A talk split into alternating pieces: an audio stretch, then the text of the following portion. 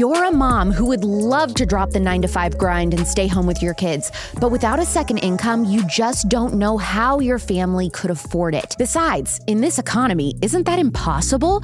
No one is doing that unless their husband is a high income earner. Or so you think. Meet my guest today. She is a stay at home mom of multiple kids, and her husband makes under $50,000 a year. How does she do it? We're about to find out.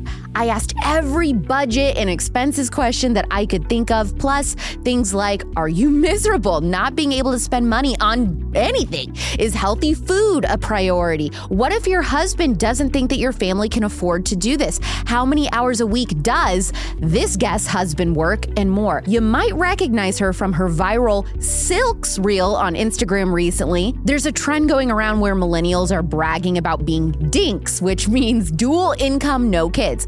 My guest and her husband made a video talking about being silks. It was like a response to that, which stands for single income, lots of kids. And when people found out how much her husband made and the fact that she still stayed home, they were mesmerized, as was I. So I saw that and I begged her to come on the show to share more about their lifestyle as a means of hopefully encouragement or look, just fascination and entertaining. I think it's so interesting to hear how people live if it's like completely polar opposite of you. Watch this episode on the Real Alex Clark YouTube. Make sure that you leave lots of encouraging comments for her because she was not sure that she wanted to do a podcast interview at all. You can also encourage her by leaving a five star review. Please welcome Jillian Sedeen, aka Sprouting Arrows on Instagram, helping single income families thrive to the spillover.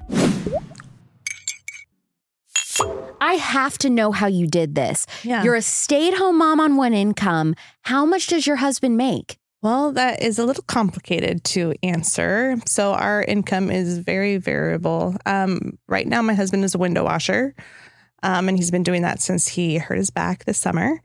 And so, right now, it's a little bit slow. So, when it's normal, we like budget for $3,500 a month. That's like our minimum budget that we kind of base everything off of.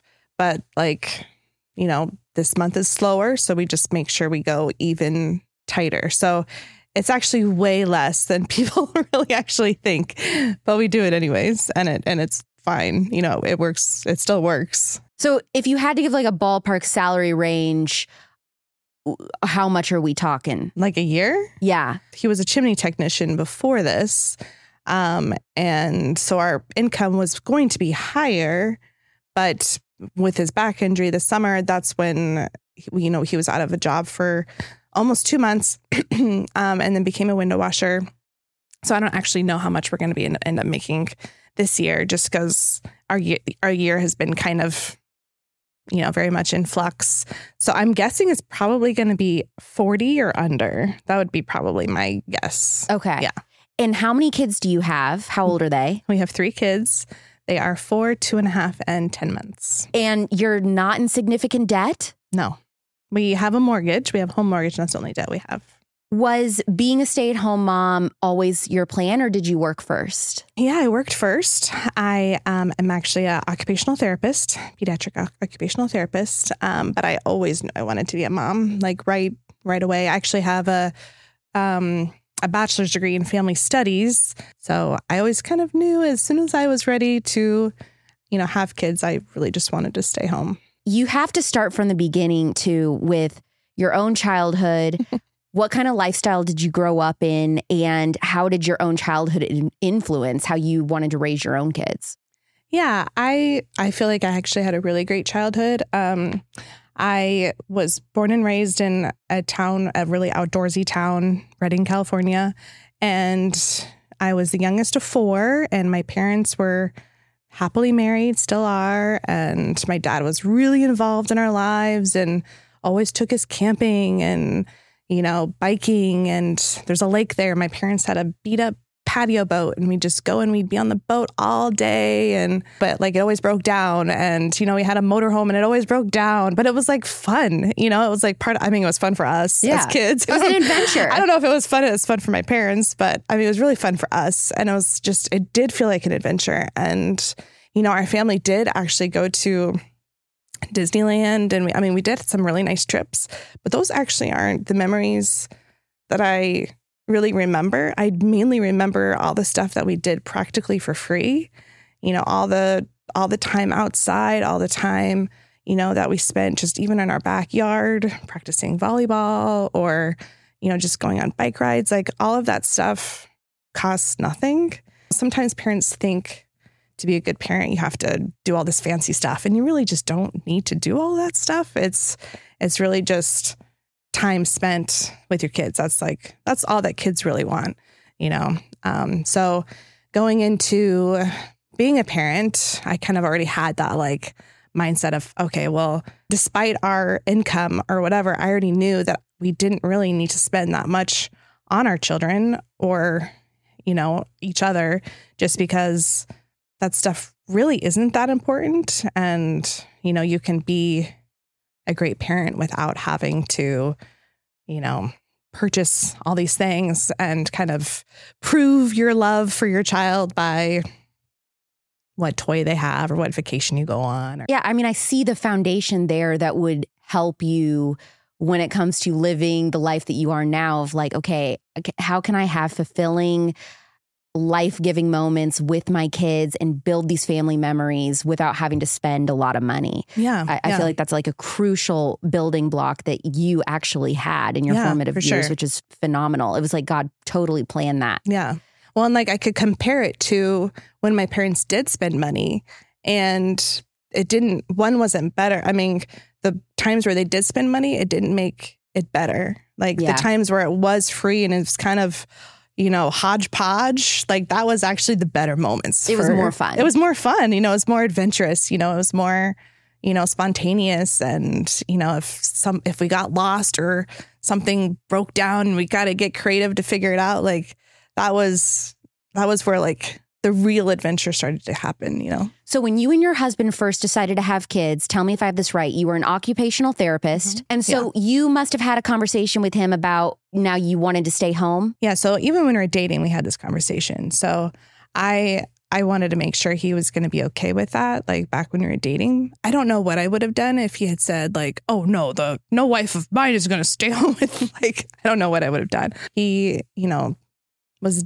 very willing for me to stay at home and he came from a home where his mom stayed home and so it was easy for him to picture and um, so it was just a conversation we had in the dating process and so as we got married that was already set in stone So, at the time, Mhm. you quitting your job to stay home, how much of a salary drop were you anticipating? yeah so i was definitely the breadwinner um, my husband is like an artist you know he um, likes actually doing video editing and all of that stuff and he's an illustrator and like that's his passion and like i knew that going into it that jobs for him were going to be a little bit different. Like our life was going to be a little different. He's not going to be a guy who goes to work at Costco and is there for his whole, the whole rest of his life and is going to have the Costco retirement.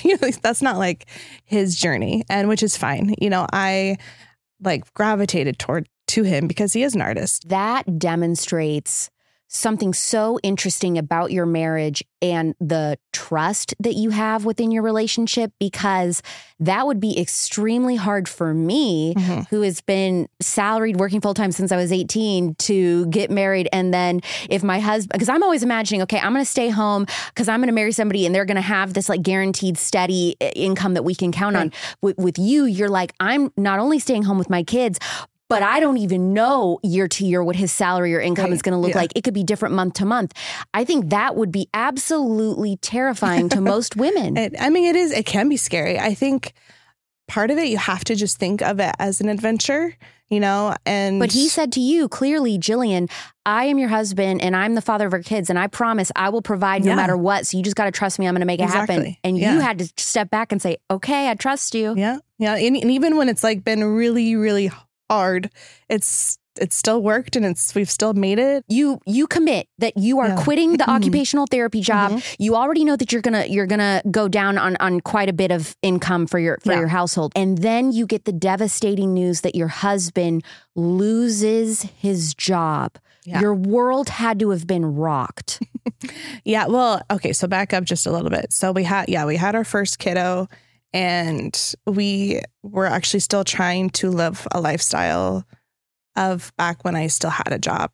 And so after we went down to one income, and this happens really frequently, is fam- families, couples, they keep trying to live off how they used to live on two incomes. on two incomes. We had our hospital bill from when we had our baby, and we were we were still trying to, you know, live how we had been living. And our we like started using credit cards, and we just like started racking up debt like crazy because he at, at that time actually was just working minimum wage at a grocery store and it, it was just not cutting it at all. And so we were just actually living on credit cards because we were not living within our means and we couldn't figure it out yet. And so it was like four months after our baby was born where we're like, oh my goodness, we if we don't change what we're doing now, we are going to be in so much debt that we're not going to be able to pull ourselves out of it. We just like cold turkey stopped using our credit cards and like really looked at everything we were doing and you know started just cutting stuff out and that was like that was phase one of going through our budget. And when you went through your budget that first time in phase one what did you notice what did you notice was the biggest expense that your family was wasting money on? At that time we were eating at restaurants too much. Like just on everything we're spending too much money on everything. Every category that you have in your you know budget and your expense categories, like everything was just too much. We decided to just not really go on dates anymore, like out and about. And we were not going to go to restaurants anymore. We still went to like fast food, like, you know, I still liked going to Chick fil A and, you know, Taco Bell or whatever. And at that time, COVID hit, and Matt actually started doing Instacart, and that actually provided way more than the grocery store did. Well, so, yeah, you know what? That makes sense. Yeah, because everyone Every, would have been ordering yeah. their groceries. Nobody, nobody, wanted to go. Nobody wanted to go to the store. So Instacart was awesome, and it would like gave him a lot of flexibility, and he was able to be home a lot, and it was actually a really great job.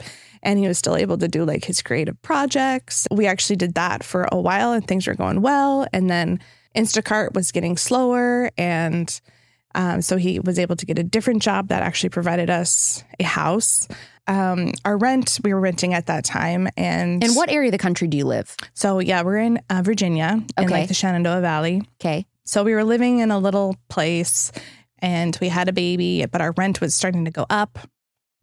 And actually we had just had another baby. And so we actually decided you know we, we weren't really sure if we could afford renting there anymore. So we decided to go ahead and sell all of our cars and we are just going to go live in a trailer. And kind of travel the world. Like an RV you and, can drive, you mean? Yeah, yeah. Well, we, we were kind of th- toying with different ideas. Do we want to do a motorhome? Do we want to do like a excursion that pull the trailer and, you know, kind of live that life or whatever? And so he had sold every single one of our cars and we were driving around a rental car, like a car that we were just borrowing from somebody. And right before we went to go pick up our trailer to do this. And I'd already sold like my rice cooker and I've already sold my, you know, slow cooker and, you know, all these big appliances because they're not going to fit in a trailer.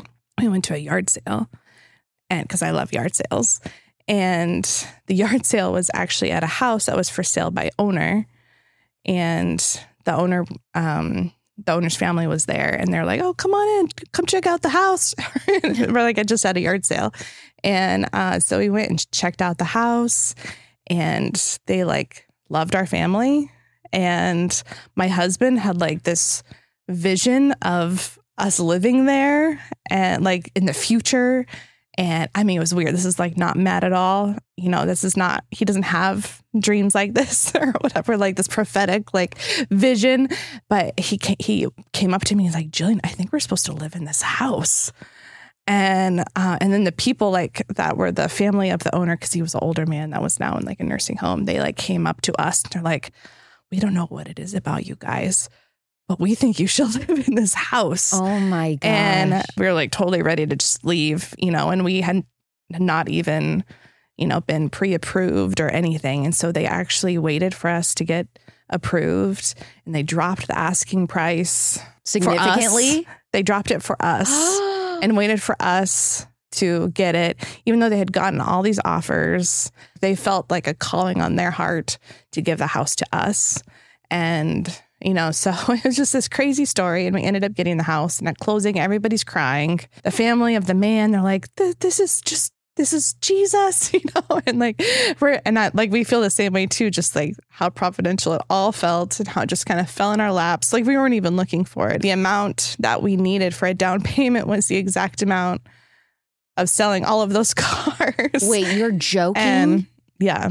The exact amount you needed to buy that house was how much you got Yeah. to the dollar well, no, selling your okay. vehicles? So so it was so the down payment was less. Okay, okay. So we were actually able to get a down payment and buy a super cheap van so that we could have, you know, a vehicle. this is like a miracle. Yeah, it was a straight up miracle. I mean, it's like it's like such a crazy story. Okay, so then your house pay you have a house payment? hmm So our house payment is 13 1350 or something like that. Okay. And you were able to pay off all the other credit card debt you guys were dabbling in. Yeah, so we had we had thankfully paid all that off beforehand. Yeah, we just like any extra money that we would get, we would chip, chip like put towards the debt, and you know we got a big tax rebate um, that year, and it, like from COVID, like they kept giving you money like for COVID, so we just kept throwing that at the debt, and um, you know, and so eventually we were able to just knock all that out.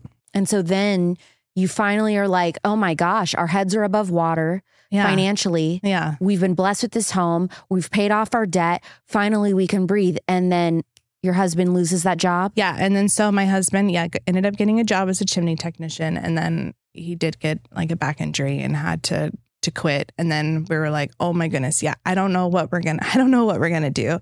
We we had saved up money because the ho- the house that we bought is like straight out of 1960. It's you know wood paneling on like every wall you can think of. I mean, it's pretty ugly, and so we were in the right in the middle of remodeling our kitchen. We had totally torn out like the structure of our kitchen.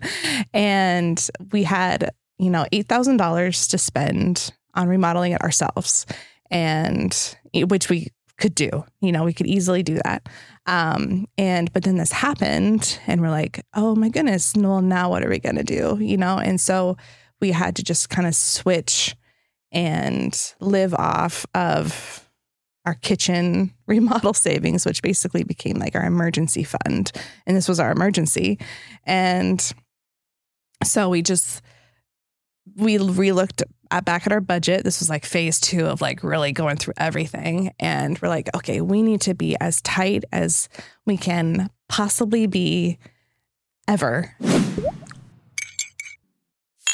The best moment on the red carpet at the Golden Globes was when a shivering interviewer went up to Elizabeth Olsen and said, How are you not cold? And she goes, Because I eat steak, grass fed steak. Now, I eat a lot of steak, and I can tell you for a fact that I'm still going to freeze visiting my parents in Indiana this week, where the high one of the days is literally eight degrees. Help!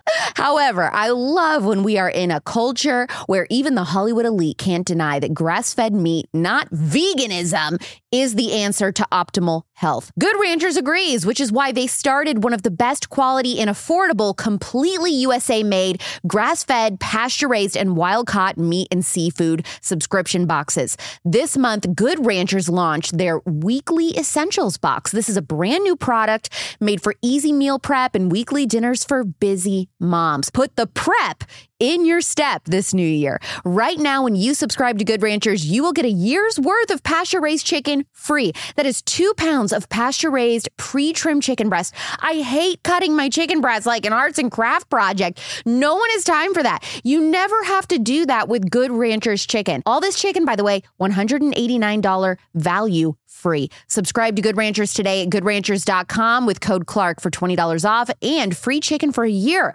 Goodranchers.com with code Clark for $20 off and free chicken for a year. Find everything in the show notes. Good Ranchers, American meat delivered. Was there ever a conversation where your husband said, Jillian, I think you're going to have to go back to work? I was I was worried. I yeah, that was like probably the biggest fear of mine is like, oh my goodness, I'm gonna have to go back to work. And and I and I and I asked him that. I was like, Matt, do you what do you think? Like, do you think I need to go back to work? And I was totally planning on him saying, Yeah, Julian, I think you probably should. But he didn't. We were both very hopeful that we were gonna come out of the circumstances. But I was starting to lose I was starting to lose hope. He was, you know, recovering and looking for another job, and all of that took like almost two months. And so in that second like month, it was like, and you know, we have like maybe a couple hundred dollars like left in our bank account, and like there's no way we can even pay our next mortgage, you know, and like I don't know what we're gonna do. And he's like, Jillian, it's okay. Like we're gonna get through this. God is gonna provide. God has gotten us this far. He's gonna keep pulling us along, and you know, um you know, and he, and he did. Were there some little miracles that happened in that season of waiting for him to get that new job that just blew your mind? Sure. I mean, I, it's hard to even put into words like how money can be stretched when you don't even see it happening. Um, because, like, I swear there was a couple bills that we should have paid like in between time, and somehow we just always ended up having just a couple hundred dollars left you know somehow it just it kept staying there and you know and i don't even it's not even something that can be explained Do you feel like God is doing that because these are families that are committed to to living in his design and the way things were supposed to be? yeah i mean i think living this way and you know staying home with your kids it is a complete step in faith you know it's you don't always know for sure if it's gonna you know pay out you know financially or whatever. But like you always know it's gonna pay out relationally. And the reward that you're that you get is so big and so worth it that i mean if we had to we would probably just go live in a trailer down by the river or something you know just knowing that that we could be able to keep having our kids home with us and you know with me and stuff like that Now, when this was going on, and I mean, when Ish really hit the fan, when it was the absolute worst, where he still had didn't have a job after losing it, did you have anybody in your life that was saying, "Jillian, this is ridiculous. You have got to stop staying home. You need to go back to work." Any naysayers? yeah oh yeah i mean a lot of them a lot of a lot of family members saying that just like jillian you know you you're you are an ot like you could go back to work What would you say? I well, for me, I'm like, okay, I doubt I can find a job where I work one day a week. And even one day a week, I don't know if I could do that. Like, you know, that's one day every single week that I just won't be there and You'll miss things, and I'll miss things and lots of lots of stay-at-home moms do do that and I mean that's great. I just I don't think I could do that. And I talked to Matt about it too and he's like, "What do you think if I just work one day?" and and he kind of left it up to me. Um and and so he was okay if I if I chose not to, um, because I mean, because for me in that like line of work, it's not just one day. It's like completely changing like your mindset. You're not just thinking about your kids anymore. Now you're thinking about okay the the therapy you're providing and the goals and all the stuff that comes with work is now like filtering back in your brain and it and it like divides your brain up into a space that I just I'm not really ready. I'm not ready to go back to. Is the plan for you guys to always be a stay at home mom, like through them being adults and leaving your house eventually? Or are you guys like, we, you know, I'd like to go back to work once they're school age, or what is your plan? Well, right now our plan probably is to homeschool. Um, so I mean that would involve me staying home. Like through through high school and everything? I mean, I don't know. I we haven't really thought that far yet. At, at this point, we'll homeschool them at least until they're little. I mean, if we can find a really cool co-op that like is awesome for teenage years, I could see us still doing that. But if we found a, if we were making enough money to do Christian education by the time they're in high school, you know, maybe that might change, you know, my Yeah. mind. In order to live like this, stay at home mom on one income, do you guys have to use government assistance? So that is that is a thing, and I I I don't like to talk about it that much because the opinions about it are so big. We we do we are on Medicaid, and that is we weren't at the beginning because you know my husband's a libertarian, and you know it's all the views on that and everything. But it it's just kind of a question where it's like, okay, would we rather not be on Medicaid, but then not be able to afford to have our kids at home? Or would we rather be on Medicaid and then get to, to do this? And Mhm. for us, it was a really easy choice. Um, but I know I've gotten questions about this a lot. Like, you know, a lot of families aren't willing to do that, which is is fine. And I and I asked them that question. Like, it's just a would you rather question. Would Yeah. you would you rather not be on Medicaid but not be able to have your kids at home, or would you rather be on Medicaid but get to have your kids at home? And, it, and it's and it's going to be different for each person. What about financial assistance from family or church or anything? Um, we have asked my parents like for like a, a loan that we've been able to pay back like for a thousand dollars. Some random church person I think gave us a $250 gift card to Food Lion. Um, but I mean, that's that's it. What does community look like for your family? Do you guys have like a, bu- a bunch of church families that that help you a lot? Do you have family that lives nearby that can help with kids? Yeah, I th- I think community is huge for for this lifestyle, and I everybody who is living this lifestyle already, I think they all know that, and like it's not just about camaraderie because that is a big thing. Like the more that you're around other people that are living like you are, you realize, wow, this isn't really that weird of a life. Like, well, that's what I was going to ask you. I was going to say, are you guys the only people that you know in no, your life that live like this, or do you have other people that are single? income multiple kids i mean that's that's i think what is blew me away with ins- how instagram's reaction to our lifestyle because it's for me it doesn't even feel that weird I know more families where we are now that are stay at home. Well, 30 years ago, it wouldn't have been weird. It's yeah. weird now. I think for a family who's thinking about doing this, the more families that you can find that are staying home and doing this lifestyle, the better. Like, I think there's a research that's, you know, the people that five people that you're around the most is going to influence you the most. And i oh man i feel like that's so true. The more that we're around other families whose kids are going to gymnastics or to you know they're going to go over to the jump park after you know church or whatever like you do start to feel like oh like we don't mm-hmm. we're, we're not going to do those things. But the more we're around uh, families who are like hey we're going to go you know skip rocks at the creek or i mean it, it, sounds like hilarious but it's true like families do this. And you know we're you know we do picnics together and like there's so much fun you can have. On that, average if you had to just give a ballpark average for all of your friends who are single income multiple kids What's the salary range for most of your friends who are also doing this? Well, people really don't like to talk about their salary. Okay, like, so you don't even know. I, I have actually tried to interview moms about this and like, hey, do you mind talking about your salary? Because it's I think moms really want to know. Like they do. That's what I love about you. Yeah. Is that you're like, my husband makes less than fifty thousand dollars a year. We have multiple kids, one income, and I stay home. It's like we need more moms talking about this because that's yeah. the problem. Is like I feel like you're one of the lone voices on social media that's willing yeah. to share this. And that's why people are adamant that this doesn't exist and that it's impossible. Based off what they know of my salary or our, our salary, um, they've said they've told me like we don't even make that much. So I don't know what they're so making. They're even less than you. I know that it's less than us. Wow. Yeah. So that is mind blowing. Yeah. And I, I mean, it's not like so people are like, why are you living in poverty? And it's it's I don't I don't know. I feel like we're just living our normal life. Do you think it's possible that like poverty is subjective? Yes. In some ways. Yes. Some it's like undeniable, obviously. But yeah. in some ways, what you would consider poverty might be different than what somebody else would consider poverty. Because somebody's saying, so you don't go get your hair done every month, you don't, you know, get lashes done and a manicure and pedicure and everything, and and you know, you have a grocery budget and all this, they might say, well, that's poverty. Well, and I think like how how people treat money creates pro- poverty.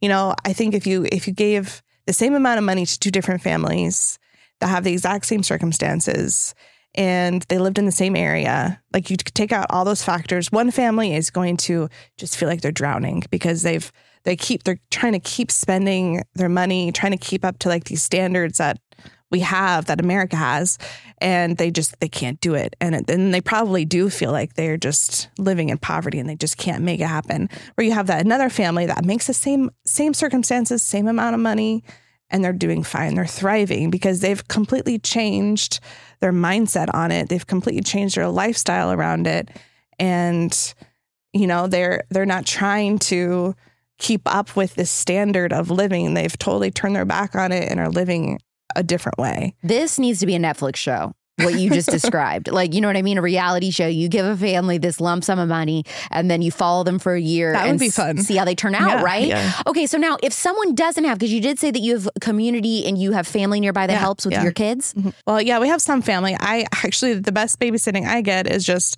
old ladies I meet at church. Well, I, was just, going to ask, what the heck happened to your kids for you to come out here? my, my husband is actually, he's actually taking off work to, to Oh. do this. So, oh my gosh, Yeah. what an absolute angel. So if somebody doesn't have family though, yeah. um, nearby or or just family that's not willing to help, Mhm. would living your lifestyle be a bad idea? No, not at all. You just need to go find, you need to go find community. I think that's a great exercise because you need to find community anyways, you know? And I mean, you can find it in lots of places. Church is huge. That's like our biggest asset for our family is the church community that we have.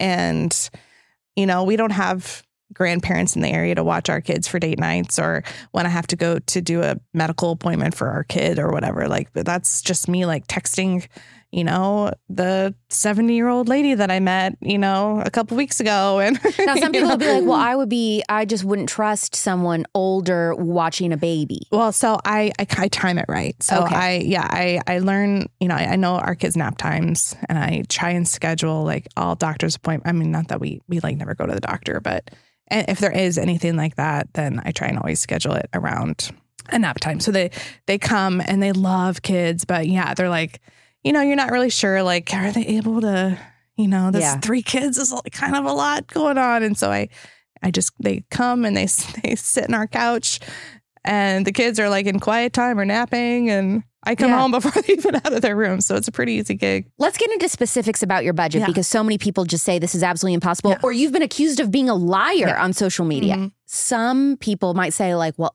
if my husband has to work 80 hours a week so that I, we're able to live off one income, then I'm going to have no help around the house because once he is home, I can't expect him to ever help with the kids or housework. Does your husband help with any of that stuff or do you guys have it like, nope, you are only working, I'm taking care of all of that? Oh no, he loves our kids. He, he's very playful, very fun, you know. And so when he comes home, he want he just genuinely just wants to be with our children, and and he also loves cooking. so I mean, I, I'm I'm pretty spoiled that way. Um, and so when there when he does get off like early, he is he actually chooses to cook. And he's a way better cook than I am because I'm not someone who loves to do that. I will do that because I have to, but it's not something that I love to do. Are you a couponer? Um, so I don't like collect cut, cut them out or anything like that. I feel like so our favorite store is Aldi. They don't do coupons because it's My already mom loves Aldi. Yeah. I grew up going to Aldi, Whoop, and you, you get the the cardboard boxes that you use, you know, and Yeah. all that. yeah, yeah. And so Aldi doesn't do coupons because it's already the cheapest store in town. So speaking of grocery shopping, because this is everybody wants to know this, this. is a big one. Yeah. This is the big one. How much per month are you spending on groceries? so we spend about four hundred dollars a month on groceries. So about a hundred or less than a hundred dollars a week Yeah, in yeah. food. So this was our biggest way to save money was on groceries. Like before, before when we were like living our life, we were it was like over seven hundred dollars a month. And so when you add that up, that's like I wrote it down on my notes somewhere, but it's like over seven thousand dollars that we've saved, like between fast food and groceries. I mean, that's huge. If families like just kind of narrowed it down a little bit and you know edited what they were buying like I think they could save so much money that they don't even realize that is already there. You know, it's not it's not making it's not having a side gig where you make an extra seven thousand dollars a month. It's actually just editing down what you're buying to find that money. Now, is your priority when food shopping whatever is cheapest, or are you still like, do you care? And it's okay if you don't, but do you care about things like, is it organic, grass fed, or whatever? Are you just like, I don't care what it is, whatever the cheapest stuff is? I go through phases of that. So I yes, our family would love to do all organic. We're also trying not to do like seed oils stuff like that. We're trying to just drink whole milk. But sometimes we just it's not as much of a priority to us. You know, I right now probably are we're more concerned about mm, is it on sale? Yeah. Um like how we grocery shop, we first look in our fridge, we look in our pantry, we look in our freezer. What meals can we make off what we already have? We bought a quarter of a cow like a year ago, and we're still going through that. And so we already have like bulk This is, I've been telling everybody this. I've been telling everybody that that's the way to do it. You keep it in your freezer Keep and that you freezer. actually Yeah. spend so much less on meat Yeah. when you do it that way Right. than weekly going to the grocery store to buy yeah. meat at the store. Yeah. Well, and then you know it's it's usually local. When was the last time you met someone new, you had no makeup on, and they said, Wow, you have beautiful skin? This just happened to me this morning because my regular makeup artist wasn't available. So she sent someone else, and the compliment made my entire day. A few years ago, I would never have gotten a compliment like that about my skin. Routinely, I suffered from redness and texturization. I looked dull, dehydrated. But since switching to including Nimi skincare products in my everyday skincare routine, morning and night, it has made a significant difference. And I noticed it literally overnight. I have never used any other product where I saw such a drastic difference so quickly. Now, I say that there must be crack in the hydrating cream, but I know it's the retinol, lactic acid, and hydrating and brightening ingredients that make your skin look so good. For legal reasons, I have to clarify that there is no crack cocaine in Nimi's moisturizer. Nimi's hyaluronic acid serum has been a game changer too, which I like to combine with their vitamin C serum. That's one of my top tips, as well as doing your skincare routine first thing whenever you get home so that it's just done. There's no excuses. You can go straight to bed later, and all you need to worry about is brushing your teeth. I think sometimes we just say, Oh, I don't feel like doing my whole skincare routine because by the time it's time to do it, we're so tired and we just want to go to bed. Well, what if you did it first? Try conservative and Christian owned Nimi Skincare at NimiSkincare.com with code Alex Clark for 10% off. That's NimiSkincare.com with code Alex Clark for 10% off or find everything below in the show notes. So, what is an average? I mean, tell me about like an average dinner or lunch for your kids at your house. Like, what do your meals look like? Yeah. So dinner, like dinner, you know, so I well, I'd go and look in our freezer, like, okay, so, you know, we could do steak that's in our freezer. There's some pierogies in our freezer. Um, and we just got some broccoli at the store. So that would be like a meal. Mhm. Um, or, you know, there's spaghetti in our pantry, you know, with pasta sauce and a salad and garlic bread. I, you know, it's like basic. I mean, they really don't actually cost that much. So many Americans just waste so much food and like in their pantry, you know, just thinking of certain family members specifically where they go to the store without even checking what they already have. They go and buy it, they bring it home, they already have it in their fridge, and they don't even bring out the old one out. They just push the new one in. I'm guilty of this. and, and then the old stuff just keeps getting further and further back. And then you go and open the fridge like a month later and it's gross and rotten. And, you know, I mean, I don't even like you can't see anything in the fridge. It's Do you- all Is it messy. imperative for you guys, in order to survive, to live, to eat a lot of processed food, boxed, bagged, frozen, those types of meals? Or no? I mean, Isn't always the case. I, I mean, we eat a lot of um, meat. Um, so, you know, we eat a lot of chick. We eat a lot of chicken. But the only way for your kids to eat is not to make hamburger helper or box macaroni and cheese.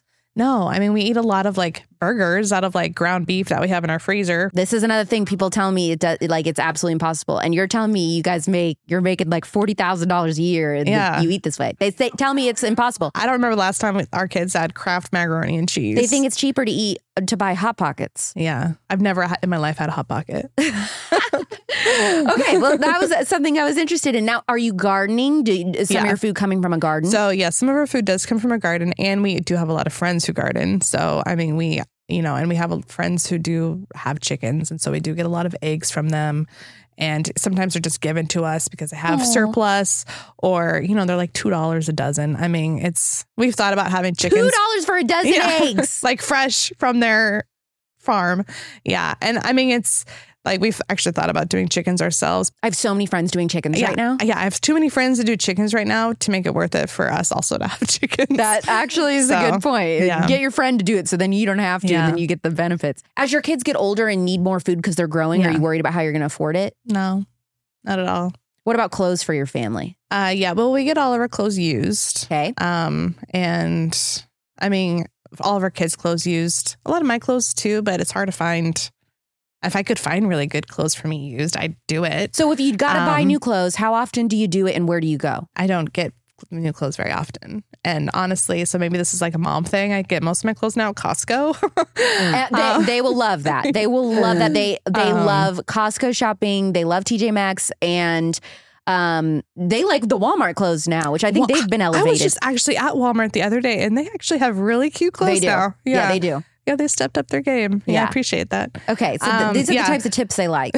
but yeah, I get all of our clothes from the kids' clothes from Facebook Marketplace or hand me downs. That's actually where we get most of our kids' clothes is hand me downs, which we don't spend any money on. And I have like clothes for our kids up until they're like six, seven years old that are just in our basement ready for when they get old enough to wear them. And, you know, and then if there's certain pieces that we're missing, you know, like harder to like rain boots or something like that, then I Rain might boots. I might go on Facebook Marketplace to find those or something like that. Yeah. How does communication look between you and your husband when you do need to spend money on something? Yeah. Like e- every twenty dollars you spend, you you text him and ask him first, or how does it work? No, so my husband is this is the spender. Um, so I am I'm I'm this I'm more this the saver. Um, so sometimes he will spend more than I was anticipating him to spend, and then I'll just like I check on my on my bank account or like pop up or whatever, and I'll just text him. I'll be like, "Hey, I just saw you, just saw you went there." Just letting you know you spent this much money, and you know it's super passive aggressive like that. We're at we're our relationship now, so he'll just kind of laugh and be like, "Oh yeah, sorry." I mean, that's just our relationship. I I know that that might be harder for other couples. I mean, I would say, you know, to communicate better, you know, like sometimes we've really had to have a sit down, you know, especially in our first first doing this like cuz Matt was spending so much money at his job like at lunchtime and Do you pack his lunches every day now? I do now. Yeah. But before it was, he was going to McDonald's like every day for like a breakfast sandwich. And it was like $20. And I was like, Matt, you can, we can get those same breakfast sandwiches and have them in our freezer and you can make them before you leave. Just that simple thing right there, like saved us a lot of money. Mhm. And, you know, having, he still drinks a lot of soda. And so by having soda like that at our house that he can then take in his lunchbox instead of having to go and buy it, you know, that's another thing that has saved us a lot of money too. Back when he was doing that, we would, you know, we did have to have like a sit down, like, okay, so we need to get really serious about this. And so, you know, we had to wait until, you know, the kids are in bed or whatever, and we have to have a sit down where it's just the two of us. And, you know, I don't want to be like judgy or naggy about it. I just want to be like, hey, this is the circumstance. Like, this is what we agreed to, right? Um, so, you know, these choices are yours, but they do affect The rest of us. the rest of us. You know, whatever you're spending is less we can spend on something else. How much do you spend on personal beauty stuff? Because that's, I think women are very curious about that. So I don't actually spend like any money on that. I, I do do Melaleuca. Okay. And so I have enough customers to have my box for free. So I get all my beauty stuff there for free.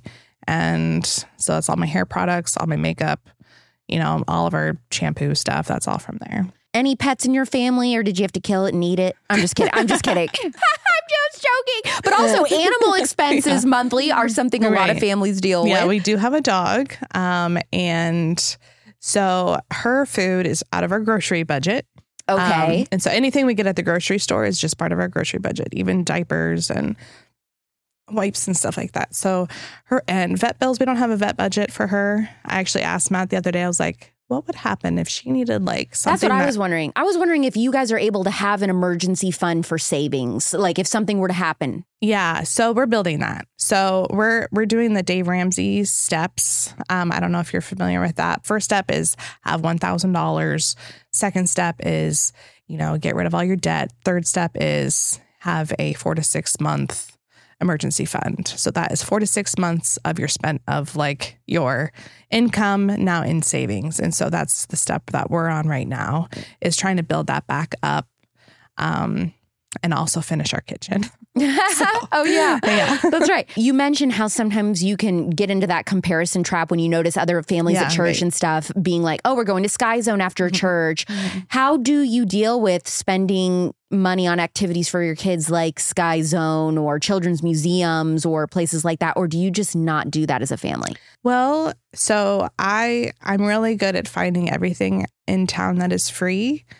Um like everything. And so I know that where we live, you know, the kids museum is free the first Friday of every month.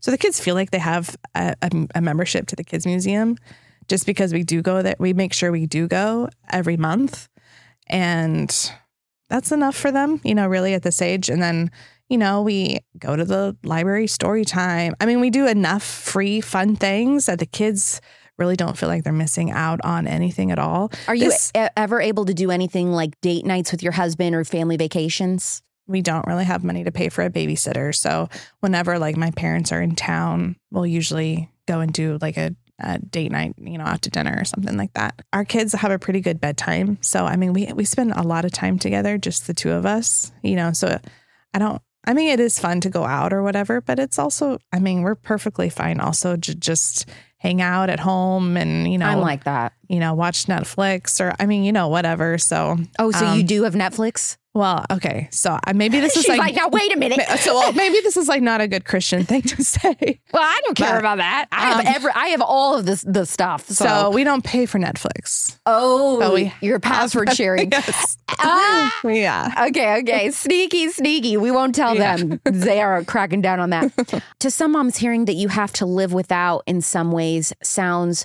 miserable, um, not worth it, and I think they'll want to know well, what would motivate somebody to want to live this way and have to penny pinch so much? I mean, you have to think about the reward that you are getting. You know, I get to be home with my kids. I get to, you know, when they wake up in the morning, they come into my bed and they're, you know, they're like, oh, good morning, mommy. And they just climb into our bed. And, you know, I get to have that. I don't have to rush to drop them off at daycare or wherever and then go to work and be gone all day and then not get to see them until five o'clock. And like, I can't even imagine that that's the entire day. To me, that's so totally worth it. To me, I would, I would penny pinch anything to be able to get to do that. Um, you know, and I get to be there for I, you know, all the memories and I, I get to be in every single one of their memories, mm. you know, and, oh. you know, we get to you know, I am kind of the CEO of our of our house, you know. So I, you know, like when Matt's gone, it's it's me and the kids and, you know, what do we feel like doing today? Do we want to go to a playground? Do we want to, you know, I get we get to do as much fun stuff as we want to do or we can just stay in as much as we want to. Would you say that it's more important for your family to submit to Christ than the world's expectation of what a good life looks like? So the biggest thing for you know any christian parent is what is being instilled into your children. And you know for me that is you know knowing and loving jesus. And so i get to impart that onto them all day every day. You know the goal would be that you know your kid ends up in heaven right? And i think for me that's like probably the most important thing. And that i wouldn't you know i, I it would be hard to to give up that to someone else, you know, when it literally, literally is like their soul. That is their soul. Yeah. I feel like Christian families right now, there's, they have to be so strong in order to stand up to what's happening and to try and raise your children with biblical values and to kind of teach your children that they also are going to have to stand up. We basically have to train them to be kind of warriors for Christ, you know, and that's not going to happen, you know, in a daycare. That's not going to happen in most schools. You know, that happens, that starts at the home. I think that there is so much joy in living simply. You know, I, there's a comment that I got on one of my reels that was like, what do you do all day? Just sit around and while you're, while all these other kids do fun things, I bet your kids just share a pine cone or something. And I was like, well, we do happen to love pine cones. Yes. Does that stuff hurt your feelings? I think it's hilarious because it's like they're so far, far gone from any kind of similar thought pattern to what we have that you know i i feel sorry for them that that's what they think and you know our our kids are very full of joy i am very full of joy my husband's very full of joy i think everyone who knows us knows that and you know, I that's like one of my goals in life, I guess, is to make sure that our kids really do have a very joy filled childhood. What is your plan for college tuition?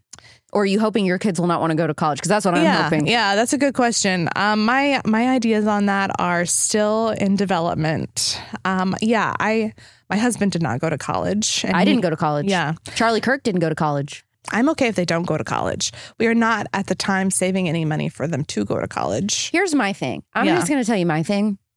I think number one, the pandemic started a little bit of a shift mm-hmm. with Gen Z, and then I think it'll trickle down. But I- I think a lot of kids right now, because they are so racked with debt, it is so hard with inflation and everything to to live the way we've been used to living which you're showing that it doesn't have to be that hard and, and you know that horrible. But there but the thing is that's ironic is like you're so happy and fulfilled living this way and yet these kids are graduating from college. They're working 9 to 5 or longer with commute times. They're absolutely miserable. They're like I just worked so hard and paid all this money for this and now I owe money. And it's just like this never-ending cycle of misery. And I think they're starting to realize that that way of living sucks. And I think a lot of them are starting to realize that they were scammed with their college degree the college scam Charlie Kirk. They're starting to realize that they were scammed getting this college degree and owing all this money. And they're like this wasn't even worth it. And I think a lot of them are going to be telling their kids like you don't have to do this. And also jobs like what your husband does these types of special skills, trade jobs, blue collar jobs, it's like those are the ones for our generation. I, uh, you're, I'm pretty sure you're a millennial, right? Think so. Yeah. so for millennials, it's like all of us were told, no, you have to get the college degree. You have to get the college degree. Don't go into trades. Don't do any of this blue collar work. And then it's like all these older people, Gen X who does this, they're, you know, eventually going to, eh, they're in retirement age now. And so it's like, who's going to do these jobs? Yeah, We're going to see, I mean, those people that do those that type of work they're making way more because there's hardly anybody available to do it i just think that we're going to see a huge Yeah. collapse in Yeah. people trying to go to college Yeah, I mean, I to- I definitely agree. I and I think there's a lot of parents of these kids that are also realizing, like, you know, we uh, they they heard this lie and they got to experience it with all the student debt, and they realize they don't want that for their children. And you know, I think we would own. I would really only think about maybe doing college if our children were like, you know, six years old. They've always wanted to be a such and such. And then it's still the same when they're 12 and it's still the same when they're 18. And it's this burning dream that they've Yeah. had like their whole life to be a teacher or a doctor or, you know, so one of those basic things that you do, you know, then maybe it's like, oh, okay, well, this does really seem like it's a big dream of theirs. Maybe, you know, we can see what we can do. But I mean, I wasn't like that at all. I had no idea what I wanted to be except a mom yeah, except a mom. And I feel like there's a, a lot of ki- a lot of these poor college kids. They they still don't. They just don't know what they want to be, and they're forced into this system where you know they just feel like they got to choose something. Well, that's my whole thing too. Why are we pushing kids as soon as they graduate high school? You've got to now go into college and then you figure out what you do. Absolutely not. Yeah. My way of thinking is if my kid is unsure, do I want to go to college? Do I not want to go to college? I'm going to encourage them. It's okay to take a three year break. Yeah. Two year, three year break, intern or, you know, job shadow or figure out if you really do want to spend that money. Mm-hmm. And then I don't think there's anything wrong with being like, and if you want to go to college, you got to pay for it. But, um, you know, and letting them make that choice. When it comes to talking about the reward of being a stay at home mom, how do you plan on talking to your daughter about that? Or do you have two daughters? We have one. One. Uh, yeah, we have boy, girl, boy. Um, and yeah, I had something I actually haven't really thought about that too much. I mean, I I hope that she'll see the joy that I had with their childhood, and and I don't know, maybe encourage her to not choose to be a lawyer or not choose to be certain fields because there is a chance that she is going to want to change her mind. I w- would really hope that she would choose.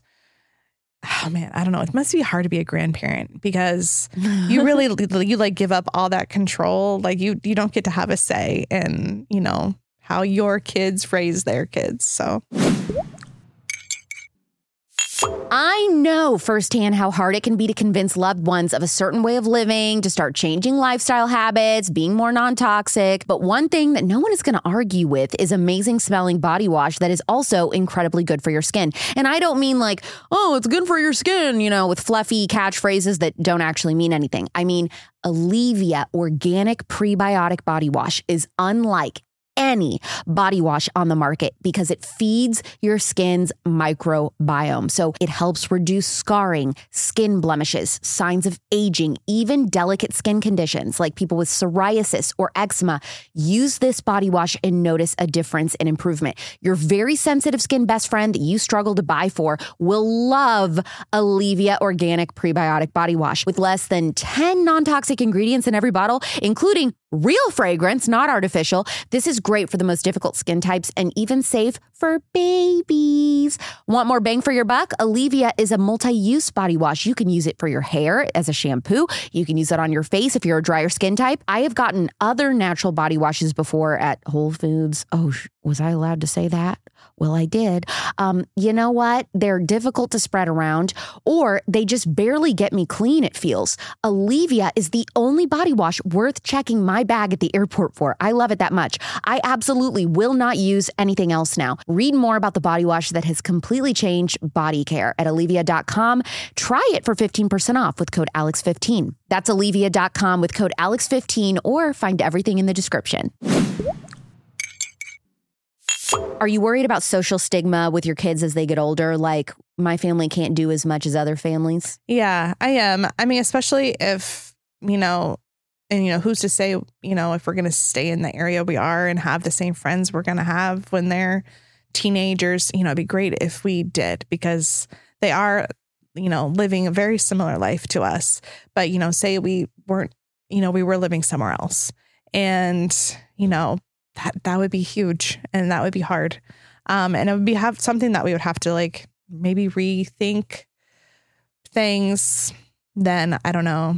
Your, your husband was always on board with this, Yeah. you staying home. But there are so many wives whose husbands aren't, Mm-hmm. or they're just like, we could not afford to do that. What is your advice for wives on talking to their husband who thinks that they can't do it? Yeah. Well, I think so. First, make sure you know your why. Like, make sure you know exactly why you want to be a stay at home mom and make like be confident in that. So when you go to approach your husband, like, you you already have convinced yourself that you're not kind of like oh what do you think you know and then i think a great question to ask your husband is so if i do go to work who's going to be with our kids you know what, what what's our plan And then he'll say, well, daycare or a nanny. And then, I mean, you can be like, okay, well, do you think they're going to do a better job than than I am? You know, Fire. and Fire right there. I mean, but but like that's that's the truth. Like, mom's always going to do a better job. You can go to the best daycare in the world, you know, but it's not mom. Do you find that childcare, if people were to eliminate childcare and outsourcing childcare, that they would be able to stay home and that is literally the expense, ironically, that is keeping them from staying home? Yeah, I mean, it's yeah. I mean, I think if families really looked at it and looked at the how much childcare costs, no matter how you're doing it, no matter if you have a nanny or if you're there's going to daycare. I mean, ugh, it's so expensive. It's it's crazy how much it is. I mean, if if you look at it and you're like, oh, but we're still, you know, if, even if we take out daycare, we're still ten thousand dollars short. You can find that. You can find that in your budget. Like you can find that in your expenses and just cut it out. Like it's really not that hard to find the money. And then and then you could I mean if it's something that you really want to do, you can do it. Yeah. You really can. If you feel like you're live if you feel like your mortgage is too high, like if you have a mortgage set for two incomes, I mean, I would say you should move. That's just that's just me. And, you know, not get married under the assumption that you will always have two incomes because so many Yeah. times you do that and then the the wife decides she wants to quit her job and stay home with her Yeah. kids and then they're screwed. And that's why they feel like they're trapped and we can't afford that Yeah. because they bought a house under the assumption that they would be living on two incomes. Yeah. I mean, I would say my biggest like piece of advice would be as soon as you get married, just start living on one income right away. And so that you're already used to it, you're to get the kinks figured out and you know, there's no surprises when you know you do have a baby, you know, that you're already on one income. And then you already ha- then you have all the savings from, you know, while the wife is is still working, even though you're only living off that one income, you're you're building up so much savings to put towards whatever debt you have. I think there's some moms who are really apprehensive to embrace this.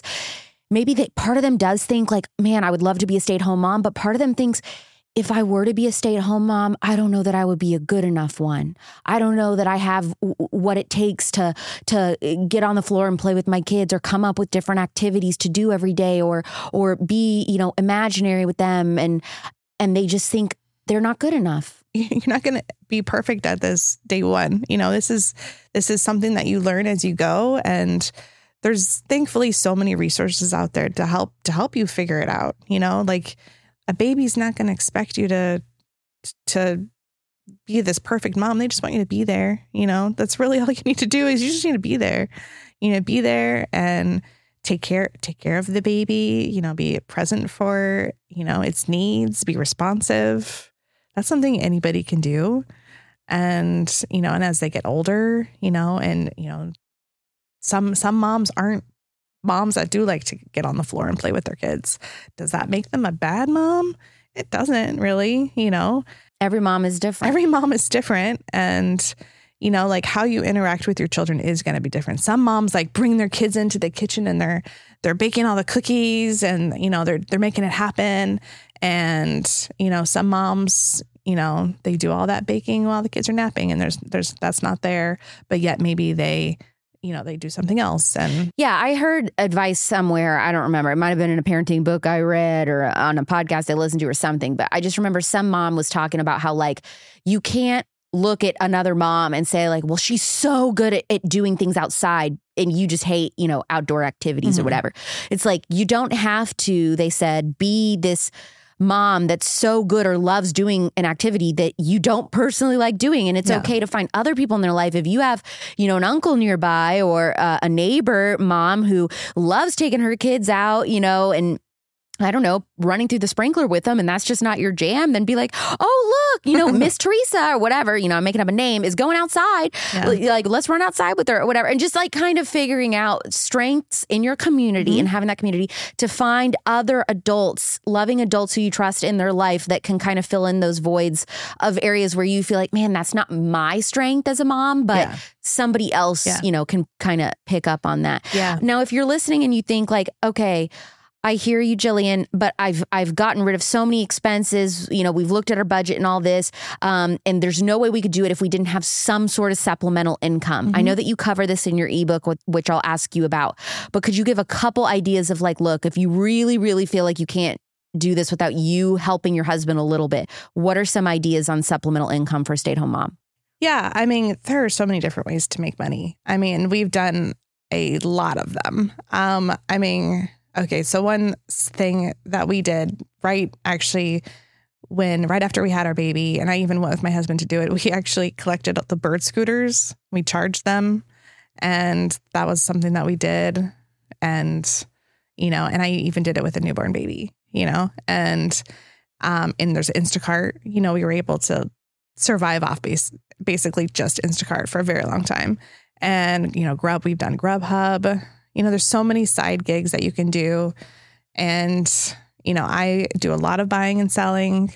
I I mean, I I go through our house very often because I do not like like clutter in our house. So whatever I can find to get rid of, I sell.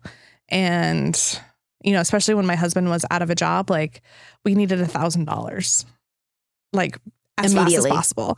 And I found it like as fast as possible. And just by like selling stuff we really didn't need. You know, we had like a worm farm that like we were not even paying attention to anymore. And okay, well, there's $150. And, you know, there was like the wood paneling that was in our kitchen, like from the 1960s. Oh, yeah. Took all that down, sold that for like $200. Wow. And, you know, just like random stuff that you would honestly have thought you could just trash. People will buy it you know? And so if you need, that is the easiest way to make money is just look around your house, sell some stuff. And so you've put yeah. together like a digital handbook mm-hmm. on everything that we've discussed today, but also a lot more. and it's to help families thrive and survive on one income. What is it called and how can people get it? Yeah, it's called One Income and Thriving. Um, it's like an introductory ebook for families that are considering living this way or have just started to live this way, or even families who have been on a single income for a while but need like a refresher on how to be frugal. I actually it just started as a frugal living guide. That's where I had started it, but I kept getting all these questions from moms being like, "Oh, what do I do? I want to start living like this and I have no idea where to even start." So I kind of started at the beginning, like, how you even find your why? Like, why do you even want to do this? How do you talk to your husband? How do you start shifting your mindset? How do you find your community? You know, how how do you start changing your habits, you know? And like I I kind of think about the lifestyle change like like people like losing weight and like the people who you know everybody wants to lose weight everybody wants to save money so it's, just like the same kind of comparison so the people who lose weight and thrive are the people that really take ownership of it and it becomes their lifestyle. And they become like those gym people you know like the fit people that you know that it just starts becoming easy for them. They just they don't even think about it anymore. Like it's just their life now. Or you know and then you compare it to the person who is trying all these diets nothing's working it always feels hard. You know they never take ownership of it and and they just give up it's the same exact concept when you when you compare that to saving money. It's you have to like find a way to take it and like take it and live on and like thrive on that and have it be an adventure and to think of it as how do you find adventure and joy in in saving and living frugally and because there is a type of person that succeeds at that and there is a type of person that doesn't succeed at that. And so you just have to kind of figure out which type are you. You know because you might you might not like this lifestyle at all. Would you say that it's important enough that even if you don't like it that people should reconsider or well, yeah. i mean well that, that goes back to the to the weight losing weight thing. It's just like okay so even though you don't really want to lose weight you probably still should. The health is so important and so is staying home with your kid i mean i feel personally like it is so important to you know the benefits for you for your kids for your whole family for the future. I mean just the ripple effects. Just to be clear yeah. jillian you're not a liar you really are staying home on one income. Yes. Yes, of course. okay. And yeah. where can they get this ebook? It's phenomenal, by the way, and beautifully done. I, I looked through it today and read through it, and, and it's it's great. It's very simple. It's easy. There's like checklists and things like asking if your husband's not convinced. She's got a whole thing list of questions that you can ask him or things you can say, and you know check off uh, different things. It's very helpful. Thank you. So we do have a website, sproutingarrows.com. Um, and we're on Instagram, Facebook at Sprouting Arrows. Sprouting Arrows. We even have a YouTube page somewhere around there, TikTok. awesome. Well, I know that you were like, oh my gosh, I'm being asked to go on a podcast because I had yeah. one viral reel or whatever, or a couple viral reels. So um, I know you're like, this is the most bizarre ask I've ever been asked, but I cannot thank you enough. And you're you flew in here so quick, and then you're immediately flying back out so you can get home to your kids. And I thank you so much for being willing to do that. And I know that my audience, mm-hmm. um, so many of them right now are like, okay, I am feeling either so encouraged because I've been struggling with did I make the right decision or they're like okay I have hope that maybe I can really do this because they heard your story. Yeah. So well I want to thank you for having me on and I mean it was it did come out of nowhere but i really appreciate it and getting the chance to talk. And i hope that there is some mom out there or husband or family that you know sees our story and is like wow if well if they can do it we probably could too. I know. Um, i know for sure that has yeah. happened. So thank you jillian for coming yeah. on the spillover. Yeah you're welcome all the links for Jillian and her ebook are in the show notes. I've been asked a lot to find someone to talk about the financial side of being a stay at home mom. And I thought that Jillian would be perfect because she is as real and normal a person as it gets. And the fact that they are not high income, I thought would be particularly interesting and also hopefully helpful. If you already stay home, I hope this encouraged you, solidified your decision. And if you've been wanting to, but didn't feel like it was possible, hopefully this gave you some hope. Any additional thoughts, observations about this episode and interview, please share them in the Cuteservative Facebook group. You know, you can kind of banter there with other moms like, is this woman crazy or does she have it right? Has she figured out the secret? If you liked this episode, go back, listen to my episode from last October with psychoanalyst Erica Komisar on why it's imperative to be home if you can the first three years of your child's life biologically and scientifically. Now, I have a lot going on with my family right now, health wise. And so it's kind of up in the air if there will be an episode next week or not. Typically, we have new episodes of The Spillover every Thursday at 9 p.m. Pacific, midnight Eastern, anywhere you get your podcasts and Real Alex Clark YouTube. I hope that there's one next week, but if there isn't, please scroll listen to one that you haven't yet. I started the spillover in 2021 and I have never missed a new weekly interview with fascinating people and experts with the goal of entertaining and educating women on how to live completely counterculturally. Each episode is available to watch on the Real Alex Clark YouTube channel. If you have not subscribed, please do. It would be incredible if you shared this episode with your friends and family or followers on Instagram. Please leave a five star review if this podcast has ever taught you anything new. I'm Alex Clark, and this is The Spillover. Love you, mean it. Bye.